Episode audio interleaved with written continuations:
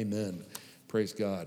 Well, like I said, you're in for uh, probably a little bit this morning, in that I just, God has impressed in my heart a number of things this week that are paramount for us when it comes to the Word of God, that we would grasp and understand these truths and these principles so that our lives can literally be transformed by the power of the Word of God. And so, Exodus chapter 10. Now, we're going to be considering today three demonstrations of God's omnipotence.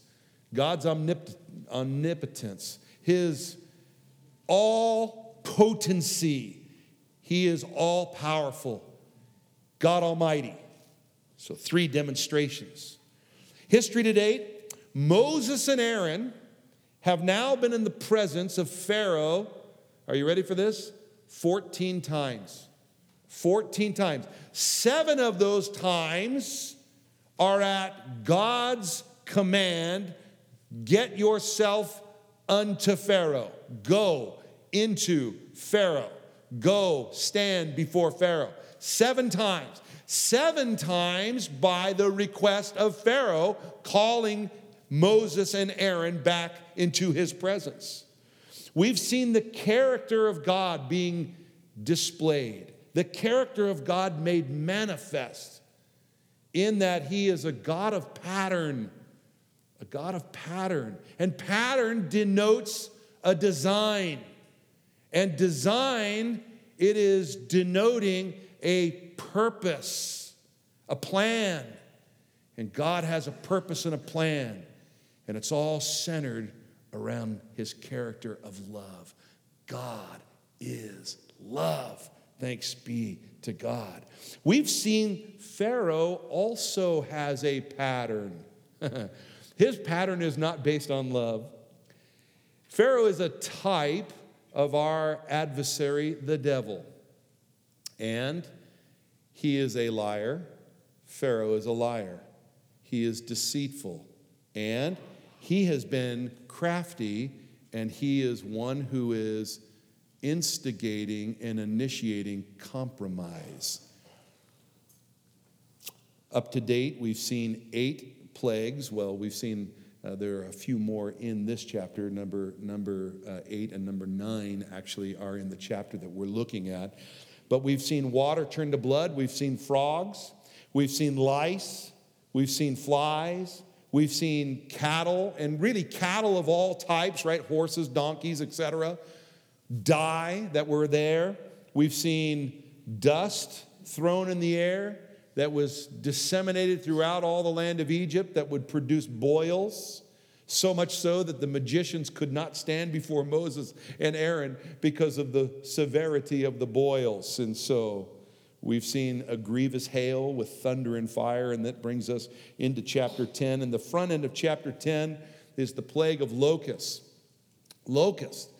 Locusts that would be a swarm that would be so thick and so heavy, they would be everywhere like the frogs and a nuisance. When I was growing up in Southern California, we were very accustomed to grasshoppers.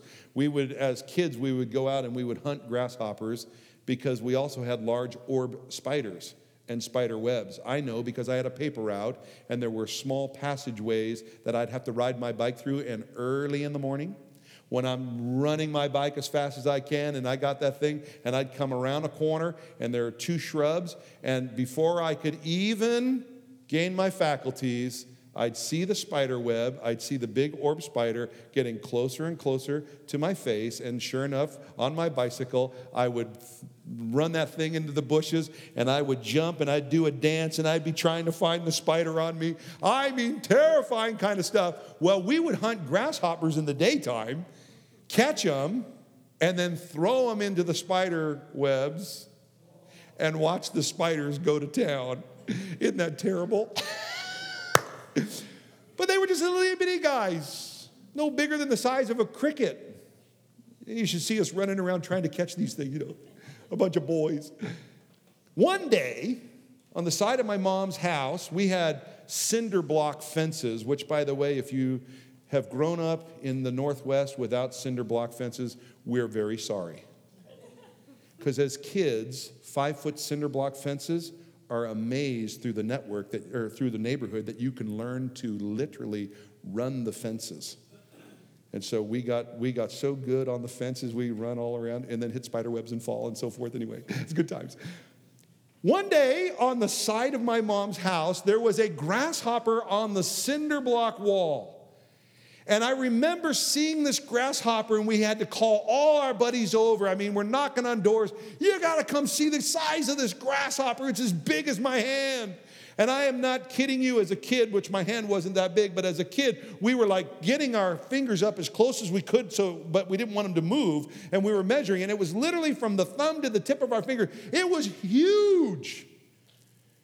And I remember a kid not growing up in the church, and in my mind, I associated that massive grasshopper with what locusts must have been like in Egypt. Where did that even come from in my mind? I have no idea. Somewhere along the line, I had been exposed to the Ten Commandments. It may have been Charlton Heston. I'm not even sure, but I remember thinking in my mind, wow, that must have been like the grasshopper locust that swarmed Egypt. And so the eighth plague, the plague of locusts.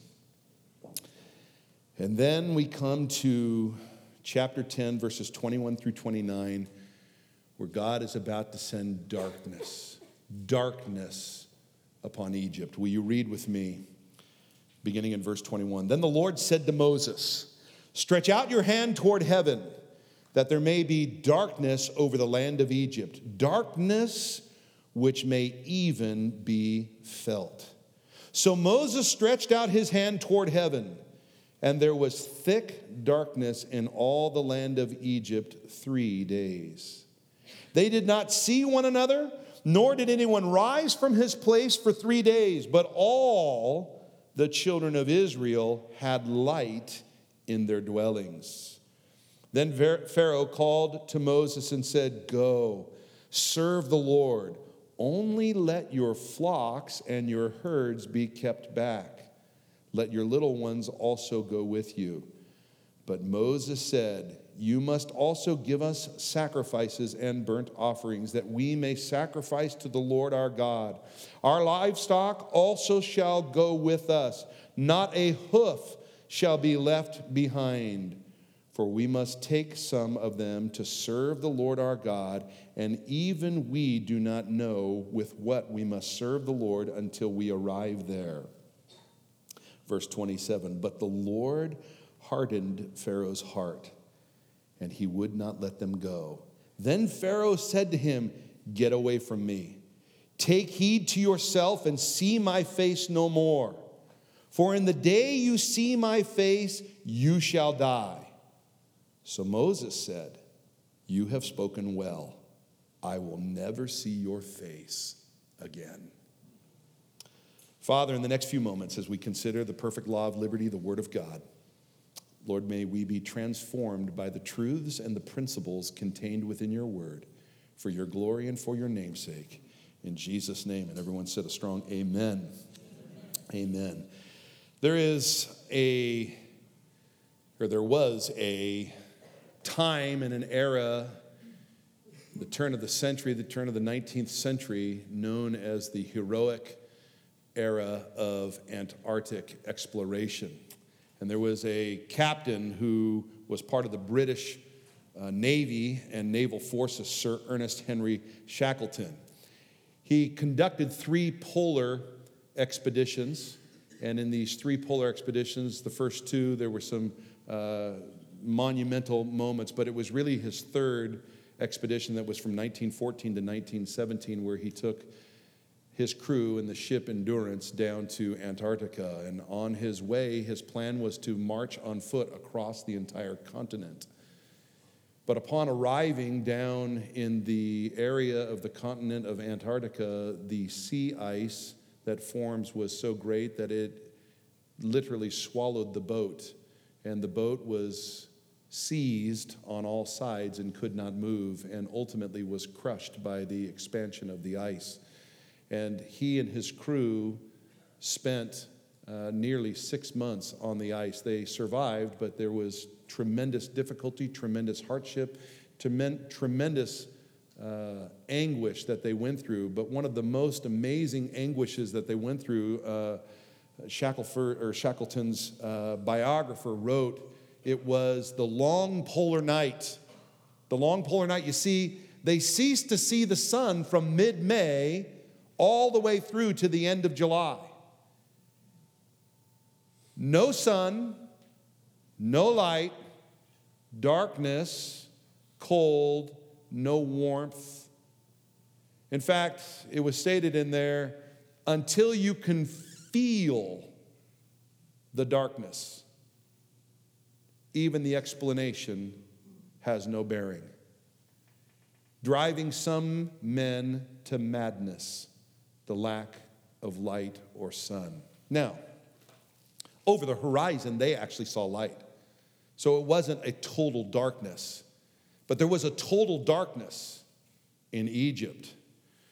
I'm reminded of a day that my wife and I spent a couple of years ago. We decided that it was a good summer day. We would put the top down on our on her cute little VW bug and we would go for a little date day on a Saturday. We tooled off. Imagine this big guy sitting in that little bug. I had some cool shades on, and we were cruising into Washington. And we went up to Mount St. Helens, and we went to the ape caves. I think we have a picture of the ape cave entrance. Josh, if you can, nope, that's not the entrance. That's deep in it. Go, there you go. There's the entrance. You walk down, and no kidding, as soon as you walk down the stairs, the temperature changed dramatically. I mean, it was like a 30 degree differential. We went from like 75 degrees, 80 degrees outside, and we went in and we're like, it's 50 degrees down here. And it was cold and it was damp and it was kind of unstable ground. So we're walking, kind of had to hold her hand. It was like, hey, maybe I should hold your hand. we made our way into the cave. And as we got deeper, show that other picture that you had up here, the light, if you had light, it was good and you could see. But I remember when we turned lights off, legitimately putting my hand in front of my face and waving it, I could see nothing, not even a hint. It's kind of like this next picture. It was pitch black. Work with me, Josh. pitch black. I could have done a really cool effect and had the lights turn off at that moment, but it, I'm just not that clever. Anyway, imagine trying to see in the midst of the ape cave, and there's nothing. And so, that's what it was like. That's the last of the ape caves, I believe. I believe.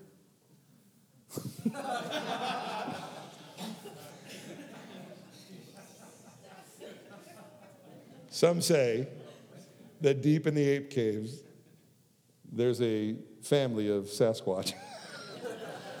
or there's a dude in an ape outfit, I don't know. Anyway, pitch black. The ninth plague was darkness. It's been asked on a number of occasions why God brought the plagues upon Egypt. And the Bible has crystal clear reasoning for the plagues.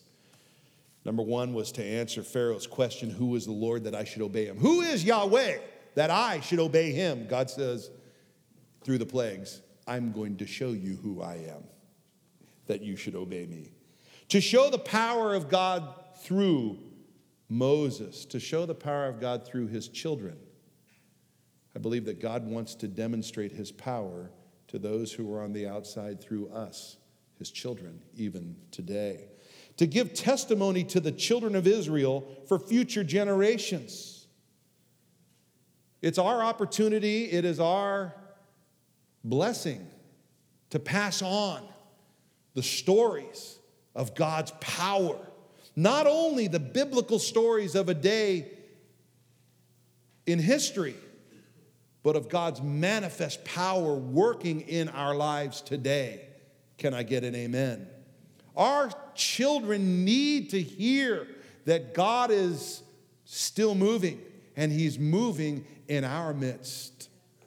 I love the fact that in my life, my wife and I, in our personal lives, we've had testimony after testimony after testimony after testimony of the faithfulness of God and His manifest power being realized in our daily living. Just our day to day kind of stuff. God intervening. Some very natural things and some very supernatural things. Thanks be to God. Our children need the testimonies of the Lord to warn the nations. First Samuel would remind us to be a testimony of the greatness of God to all Israel. Hey, the church needs to know. The church needs to know. In fact, so much so that we believe the leadership, the elders, and the deacons, and the pastoral team, and our interns, we believe that what will make Sunday different is the manifest power of God. It is a non in a, in a society and in a time where virtual church can occur, there is something to be said about showing up and experiencing the very tangible power of God in the midst of a congregational setting. I come to church personally, not just because I'm the pastor. I come here because I know Jesus comes here. I come here because I know the Spirit of God is here. And I come here because all of the power of the universe, the power that generated and created and imagined the universe, is right here. And he says, when we as living stones come together, we become, we become the dwelling place of God the Spirit. God is in our midst. And we need the miracle working power of God right here to transform our hearts and our lives in daily living. Come on. And so, the testimony in the church to show through the plagues God Himself is greater than any false God. Can I get an amen? And let me tell you, the false gods, small g, they are nothing less than Satan's regime. They are demonic forces, and they are not all powerful. God is. God is. And so, through the plagues, he demonstrates. The book of Numbers reminds us in the 33rd chapter, in the fourth verse, it says, For the Egyptians were burying all their firstborn, you know, after the 10th plague, which we're not at yet the death of the firstborn. It says in Numbers, For the Egyptians were burying all their firstborn, whom the Lord had killed among them. Also, on their gods, the Lord had executed judgments. It's just a reminder through the plagues, he was demonstrating he is the supreme power, the supreme. He is sovereign, God's sovereignty over the universe. Praise be to God. And so, if you're taking notes this morning, today's title is God's omnipotence, or if you want to say God's sovereignty, that works as well. So, this brings us to the first of three demonstrations of God's awesome power His supremacy over all gods, all powers, all authorities. He is supreme, supremacy. Through the plagues, God shows himself as greater than any of the false gods of Egypt. And we've already heard and seen the Egyptian gods being dominated.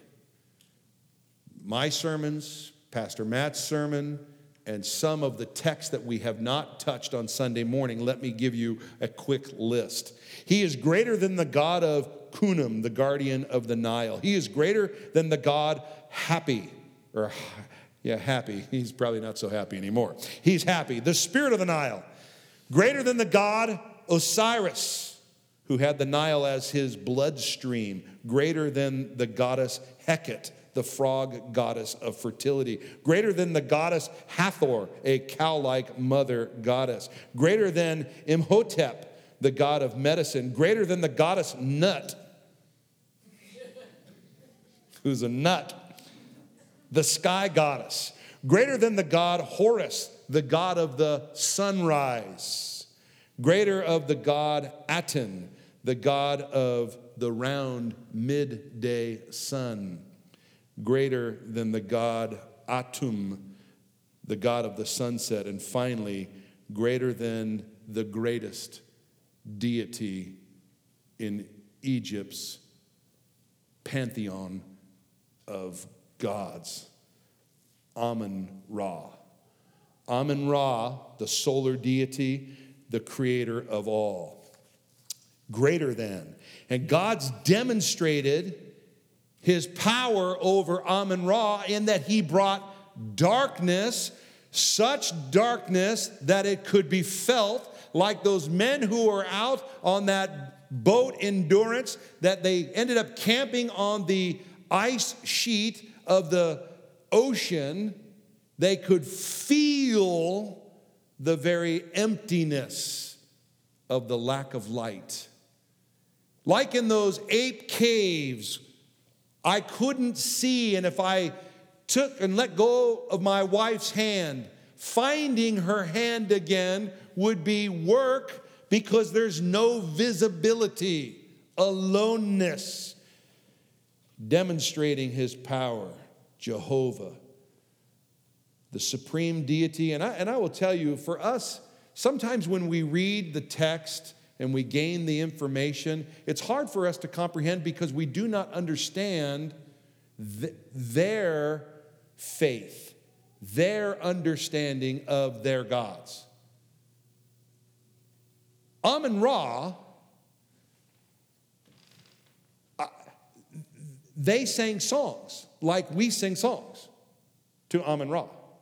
They wrote poetry like we have poetry to Jehovah. They had poetry to Amun Ra. They had all of their books about their gods. It was their belief, it was their faith. The belief is that Pharaoh is the embodiment of Amun Ra in the flesh. He is the Son of God. The physical manifestation of their God on earth. That's a big deal. That's a big deal. And God was demonstrating to all Egypt his power. Who is God that I should serve him? Pharaoh said. God said, You're about to find out. You're about to find out. You let my kids go. let my kids go. The ninth plague, the darkness could be felt. The scripture says, And there was thick darkness in all the land of Egypt three days. They did not see one another, nor did they rise from their place for three days. Apparently, in this thick darkness, he also demonstrated his power and his authority over the ability to light a fire, have a candle, have a lantern. No light anywhere. You imagine how frustrating that would be? You go to your little Flintstone, and there's no sparks. When every other day in your entire existence, there's always sparks. Not anymore. No light. Powerful. God proved his sovereignty by blotting out the sun and all light amidst the Egyptians. Now, listen. God did to Pharaoh and the Egyptians what he will do in our lives. He'll expose and he'll topple every false God.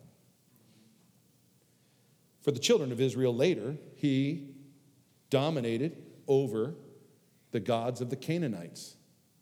The gods of the Canaanites Baal, Molech, Mammon, Asheroth. And he will today demonstrate his power, his omnipotent power over every God of his children. Every God that we set up above him, he will expose to us their weakness and his power over them. Lest we think that there's not idolatry Whatever your principal source of passion is, that can become a form of idolatry. If it has more importance in your life than your relationship with your Father through Jesus Christ, the Son, and the Spirit of God who dwells in you, it's idolatry. It's idolatry. And it's high time that the church of Jesus Christ repents of its idolatry. Can I get an amen?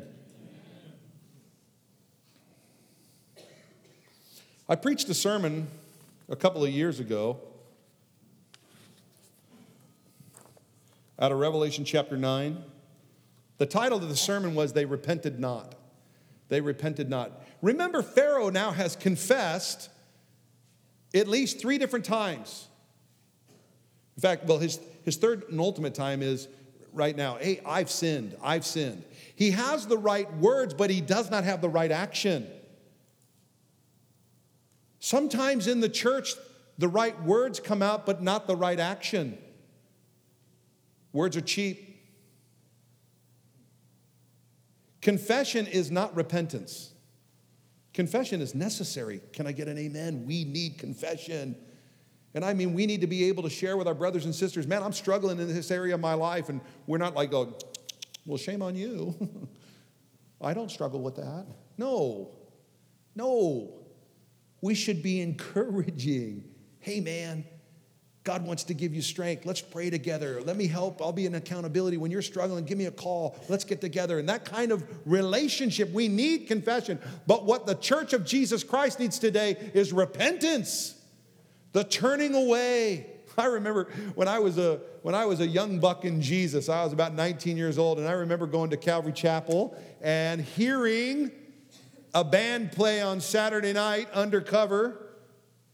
One of, their, one of my favorite songs that they sing is, uh, I can't even think of the name of the song now. uh, Turn your head, run from sin, be born again. Turn your head, run from sin, be born again. That is the lyrics and it is the idea of repentance. If my head is this way toward sin, turn my head and run from sin. That's repentance. And if there's an area of your life, an area of my life that we're struggling, the church needs to repent. It's not just confession, there's repentance. God's called us to holiness. Listen, you, you read the prophecy that Zechariah gives I believe in Luke chapter 1. He says that we may serve the Lord. That's what the children of Israel want to do. Let us go so we can go serve God. Jesus gave us freedom so that what? We could serve the Lord. Offer your lives, your bodies as living sacrifices. It's 24 hours a day, seven days a week, 365 days a year. My life is worship. God provided for that, the liberty. And so, let us worship the Lord and give it all to the Lord. This message of repentance, chapter 9. Listen, listen to the verses 20 and 21. But the rest of mankind who were not killed by these plagues, it's the story of Egypt. The rest of Egypt, who had not been destroyed in the plagues, did not repent of the works of their hands that they should worship or not worship demons and idols of gold, silver, brass, stone, and wood, which can neither see nor hear nor walk. And they did not repent of their murders, their sorcery, or their sexual immorality, or their thefts. They didn't repent. Pharaoh didn't repent. So, what does it mean to repent? It's not just being sorry. Sometimes in the church, when we're sorry, we're just sorry we got caught. It's got to be a heart thing, a heart thing. God wants to do that. Paul, writing to the Ephesians, he said, In past times you walked according to the course of this world, according to the prince of the power of the air. Whoa. We used to just fall in line with the systems of Satan in this world. He says, eh, he says, uh, but now that you, but even now the works, these now works, even now those works which work in the children of disobedience. We once were that, we're no longer that. I remember writing these notes, and I, and I wrote the sentence this way With so many, our love for the world competes with our love for God. Our love for this world competes for the love of God. And we miss. Seek first the kingdom of God. The kingdom of God. All this other stuff in the world. Hey, where are you're going to sleep, what you're going to wear, what you're going to eat, what you're going to drink, all that stuff. God will take care of that. He takes care of the sparrows. You are you and I we are worth much more than the sparrows. Hallelujah. God will take care of that stuff. Kingdom of God. And speaking of the idols of their day, listen. A person's God is the master passion of their life. A person's God is the master passion of their life. If pleasure is the master passion of your life, then you are a worshiper of Molech before Yahweh. Molech is the Canaanite god of pleasure. The children of Israel, if you don't remember, they offered their children as sacrifices on the altar of Molech, causing their children to pass through the flame consumed for the worship of Molech and pleasure. That's how degraded the children of Israel became, far be it from the church, to offer for the purpose of pleasure, integrity, and the things that are right. If education and knowledge is your greatest passion in your life, then you're a worshiper of Baal over Yahweh. If that's your master passion, it's inordinate. Baal, commonly pronounced Baal. Baal worship. If the desire for power, authority, and control is the master passion of your life, then mammon is your God. You remember Jesus said you cannot have two masters. You will either love the one and hate the other, or serve the one and despise the other. You cannot worship both God and mammon. Doesn't work. If sexual desire control your life and is the master passion, then you're a worshiper of Asheroth. These are the same kinds of things that plague not only today's society, but it's in the church. Far be it from the church to be mastered by these things. God help us to be more than overcomers. They repented not of their worship of idols, their murders, their sorceries. Listen, their sorceries, are you ready for this? The word sorceries there is pharmakeia. It's where we get our word pharmacy, drugs. Drugs drugs. Listen, if any drug controls your life, any drug controls your life, and you can't say no, then there is an involvement associated with demonic activity. Believe it. It's real. It's real. There's sexual immoralities. The scripture calls it porneia. pornography, rampant in society. Shouldn't be in the church, but it is. It ought not be. And it's addictive.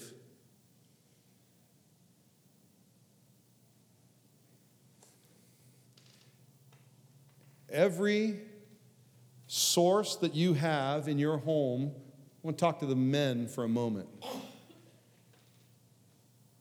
Your internet, your computer, your smartphone, your tablet, every access you have should be protected.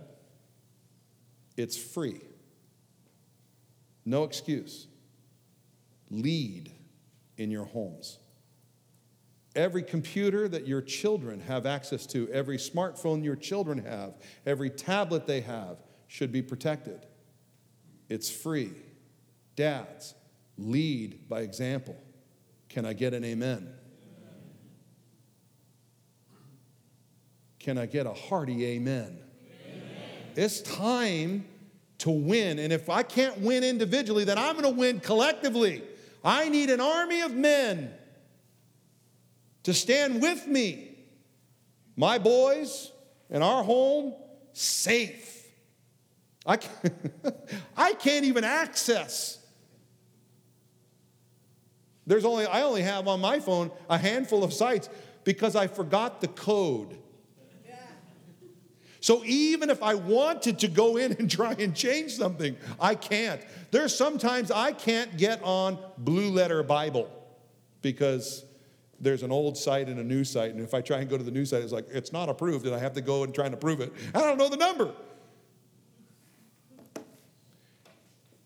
You should be safe, and you should be making your home safe. Wives,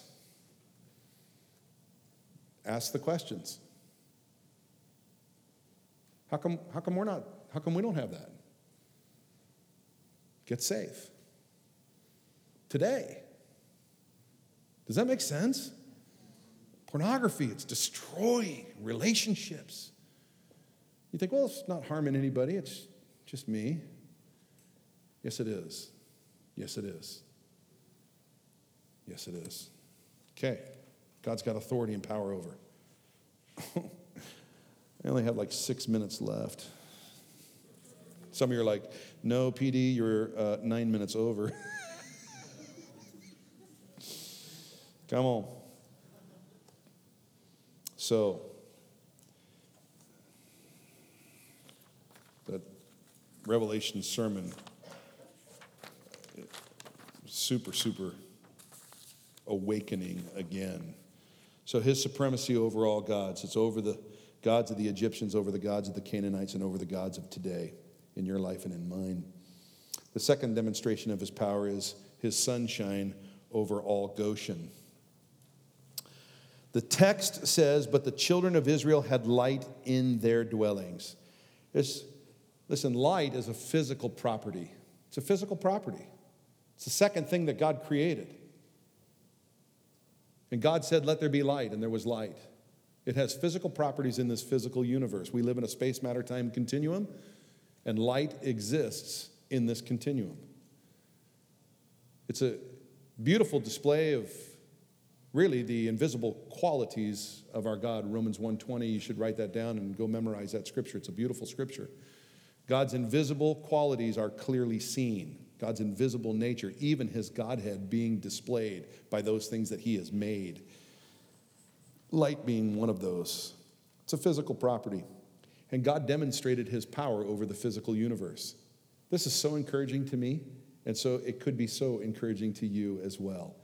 God has physical, God has supremacy over the physical universe. He can do what he wants. That means if you're here this morning with disease in your body. If God can control light, He can certainly control DNA. He made DNA. Remember, He spoke into life. He's the one who invented DNA, and He knows yours. And He can heal, because divine healing belongs to Him. So let's believe in the power of God and let's believe God for His miracle working power. Sometimes He says yes, sometimes He doesn't. When He does, we rejoice. When He doesn't, and we don't have the answers why, we simply trust the Lord. Trust the Lord, right? That's powerful. That's necessary.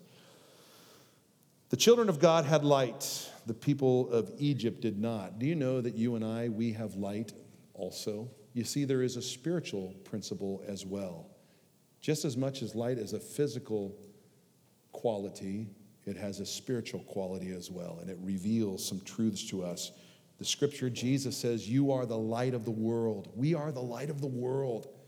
Let that light so shine. aren't you thankful that light is more powerful than darkness? Can I get an amen? Man, I, when I walk into a room that's dark and I flip on the light, the darkness flees. When I was in the ape caves and I couldn't see my hand, you click the flashlight, I can see my hand. Darkness flees.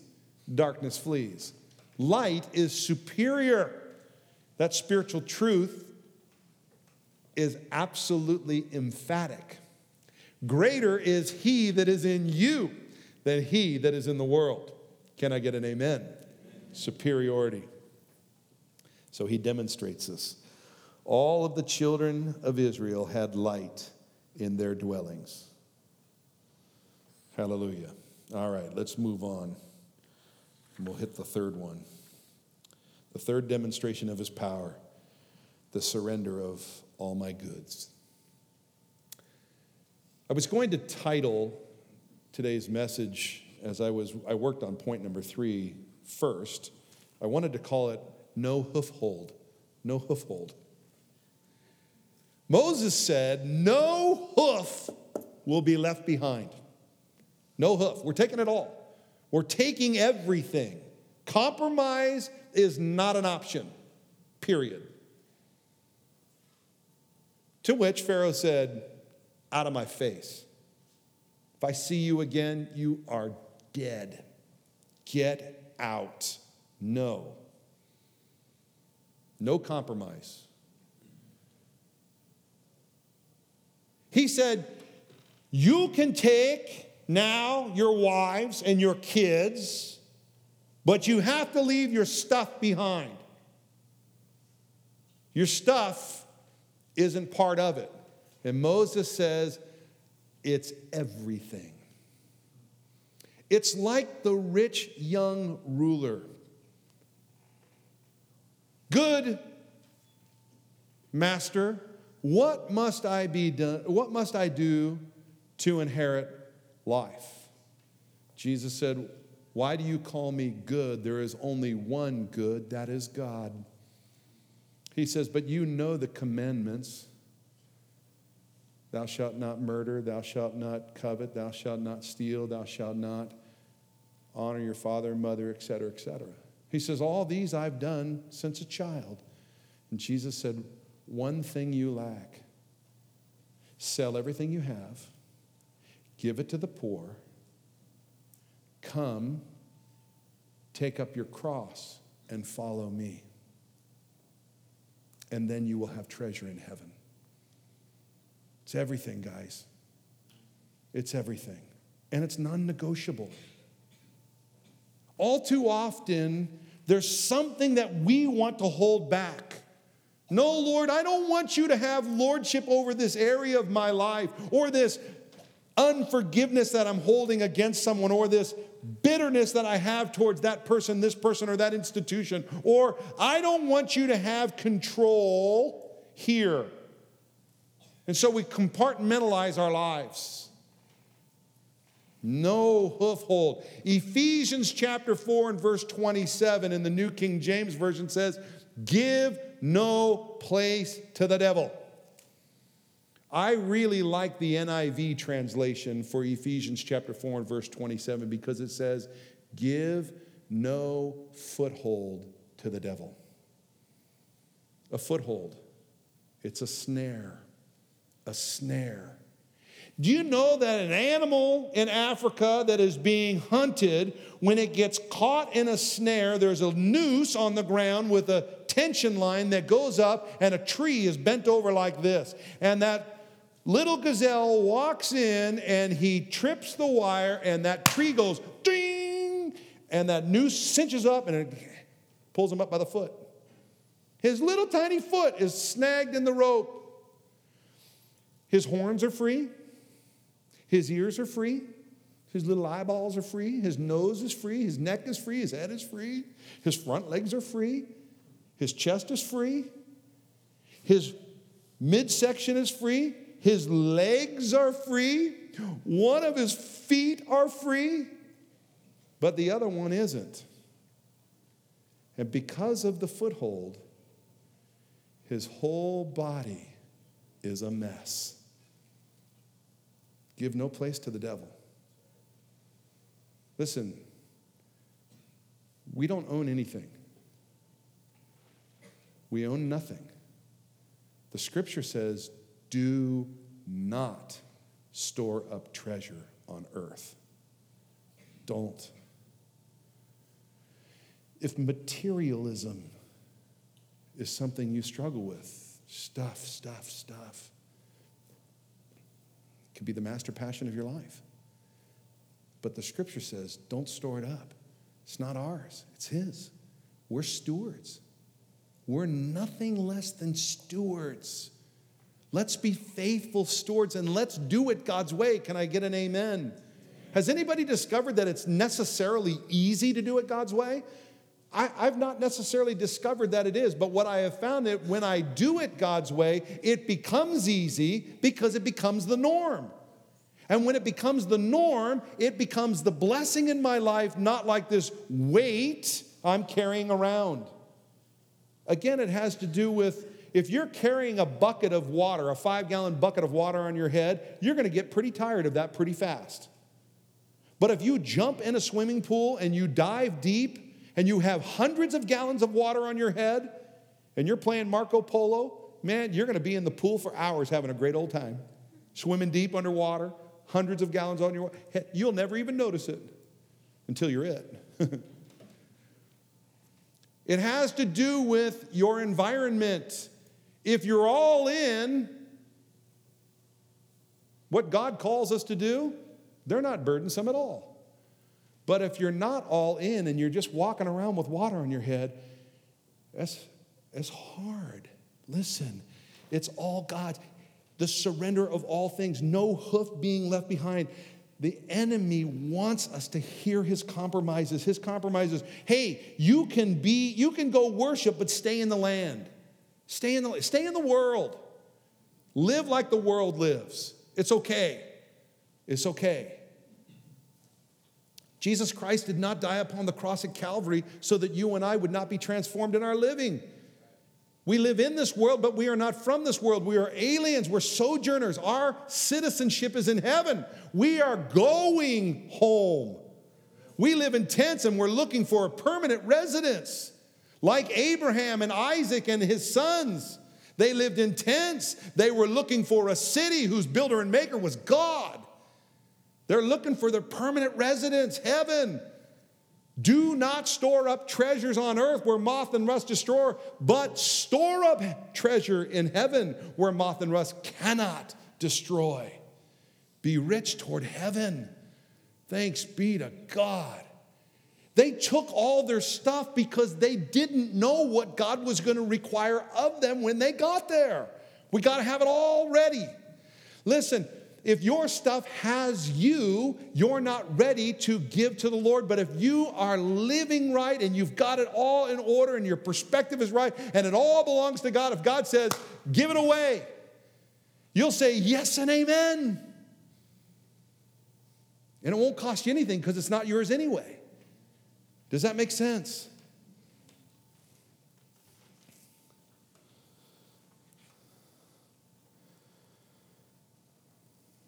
Hmm. You know, it's that portion of Scripture. Will you, will you turn with me and we'll end with this? Will you turn with me in Mark?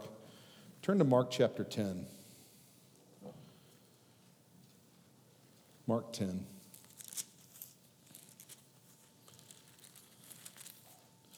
Somebody asked me this week, Do you ever read in the New Testament? I thought that was funny. Uh, Mark 10, verse 17.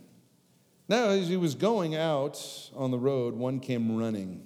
I love that the man was desirous to know. He came running to Jesus. But Oh, you know what? I actually, I, I want to keep your finger there and go to Matthew 19 also. Uh, Matthew 19, verse 16.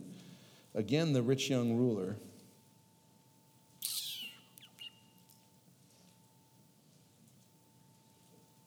Hmm. Probably not going to get what I want.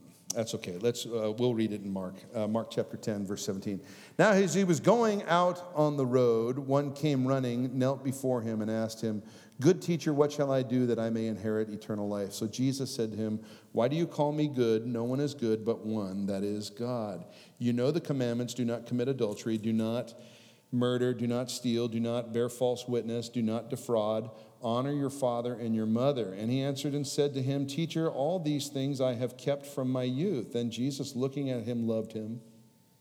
Jesus, looking at him, loved him and said, One thing you lack, go your way, sell whatever you have, and give to the poor, and you will have treasure in heaven. Come, take up your cross, or take up the cross, and follow me. But he was sad at this word and went away sorrowful, for he had great possessions. Then Jesus looked around and said to his disciples, How hard it is for those who have riches to enter the kingdom of God. And the disciples were, aston- the disciples were astonished at his words. But Jesus answered again and said to them, Children, how hard it is for those who trust in riches to enter the kingdom of God. Who trust in riches. It really is a lordship issue that we're talking about today. The Egyptians had their trust in the gods of the Egyptians, the pantheon of gods. The Israelites at one point in time began to put their trust in even the Canaanite gods and not Yahweh. And you and I, we could have our trust in some other place than the Lord. I want to encourage you from the depths of my heart, with me, let's put our full trust in the Lord today put our full trust in the Lord in every area to bring victory in our lives over sin in every area, no matter where it may be, no matter what it may be. If it happens to be one of those things that I referenced in the sermon today, God has victory for you. Put your trust in Him. Do the right things. Do the right things. Fortify your city. The scripture tells us in Proverbs a man who's a city whose walls are broken down is like a man who lacks self control. If your walls are broken down, hey, build your walls back up. Build your walls back up. Fortify your city. Like, like the children of Israel, get, get an army. Like Nehemiah, get an army and let them build the walls with you with a, with a tool in one hand and a weapon in the other hand. We can build walls together. Can I get an amen? We can help each other. We can strengthen each other. We can win. We can overcome.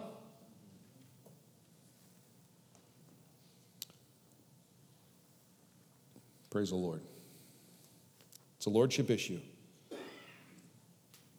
Have you surrendered all? Have you surrendered all? The Holy Spirit reveals something to you. Maybe it's an attitude, maybe it's unforgiveness, maybe it's bitterness, maybe it's a complaint that you have against someone. Maybe you're Maybe you've compared your life to somebody else's life, and because of that, you have emotions and you're not willing to yield them to the Lordship of Jesus because you want to retain them. I don't know what it is. Maybe it's something completely off the scope of anybody's understanding here. Jesus gets it, He understands. He understands. Maybe it's, maybe it's something in the physical realm. It's not just up here in the battlefield of the mind, but maybe it's just in the physical realm. And we mentioned a number of those. Maybe you're just enamored with your house. You're just like, I love my house, man. I got the coolest house in the block, blah, blah, blah, blah, blah, blah, blah. Maybe it's your car. I don't know. It's things they made with wood and steel. We make things out of wood and steel today. They're just have, the steel ones have four wheels most of the time. Or sometimes they have no wheels, but they have propellers. I don't know. But let's put God first. Let's put God first in the stewardship of our lives.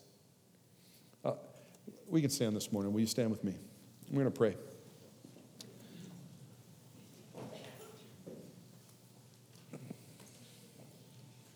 People ask about stewardship, and when we talk about stewardship, all, most often we're, People think, oh, they're going to talk about money now.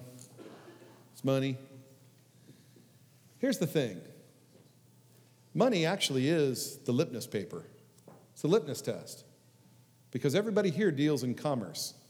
Everybody here, most of the guys probably have a wallet, most of the gals probably have a purse, and you have some form of commerce in that pocket or that purse. You might have a debit card, you might have a bank card, you might have a credit card, you might have cash.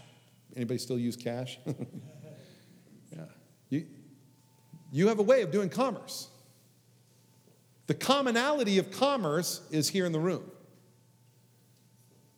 We're going to discover as we go through the book of Exodus that God's way is peculiar and God's way is different, but God's way is best. The rights of the firstborn. He, he give us rules associated with, you know, when, when there's the first passing of an animal through the womb of an animal. If it's a male child, it belongs to the Lord. If it's a male animal, it belongs to the Lord. And If you want to keep it, you have to offer sacrifice for it. No sacrifice, you don't get the animal. It belongs to the Lord. We don't get that. The law of the first fruits. And the scripture tells us when it comes to our finances, the first fruits belong to the Lord. The prophet Malachi, he said to the children of Israel, Can a man rob God? You rob the Lord, he said, in your tithes. It belongs to God. It doesn't belong to you. It doesn't belong to me. It doesn't belong to the church. It belongs to the Lord. If we can't, in the thing that's most common with us in terms of our daily living and our commerce, if we can't be faithful with that, how will God tr- entrust to us the more important things of the kingdom of God? Souls. Everybody here wants to see the kingdom of God advance. We want to see people coming to the saving knowledge of Jesus. Let's be faithful administrators of the things that belong to the Lord. So the things that are of real value in the kingdom of God, souls, would be entrusted to us. Does that make sense? I mean, that's important. It's important. It's the litmus test. I would love, we don't talk about money very much at Hillside. It's common, and it's what belongs to God. Can I get an amen? And it's not just 10%, by the way, right? Everybody realizes it's 100%. He just, he says, 10%, that's mine. You don't get a steward over that. That just, first fruits go. The 90%, that's yours. Steward it well. Steward it well. And God will entrust to us the more expedient and the more valuable things in His kingdom. Amen? Amen. Father, thank you. As, as we look at Pharaoh's life, as we look at Moses and Aaron and the children of Israel, God, you are, you are making a distinction. And there is a distinction between the children of God and those that are yet followers of Jesus. The church is different. And we come under your lordship. And God, when we do things your way, when we learn your ways, and when we put into practice your ways, your word says that we will be maximally blessed. I certainly know in my life with uh, Kim and, and our faith and our children, Lord, I know we have experienced it to a measure. And every day we want to experience it in a greater measure. So teach us your ways, everlasting. Lord, will you show us as a fellowship your goodness and your greatness in the land? As you demonstrate your sovereignty over not only this physical world, but the supernatural realm, as you demonstrate your power and sovereignty and omnipotence over the forces of wickedness in this world, and that we can say no, we can bring our bodies into subjection, we can live self controlled life and, and, say no to sin and temptation, and we can walk with all of our stuff completely stewarded to you and for your purposes. And we get to enjoy until we see the great appearing of our glorious God and Savior Jesus. So, God, come, come quickly, and we ask your blessing. Lord, if there's repentance that needs to occur, God, may we repent. If there's anyone in the house who is yet to give their heart to Jesus and say, Yes, today I want to come and I want to have my sin forgiven and I want to come under the grace of God, we pray, God, that they would come forward and uh, meet one of the pastors here at the altar this morning. God, we love you and we praise you and we ask your blessing and benediction in Jesus' mighty name. And everyone said a strong amen. amen. Go in the grace and power of our Lord and Savior. Have an amazing week in Jesus. God bless you.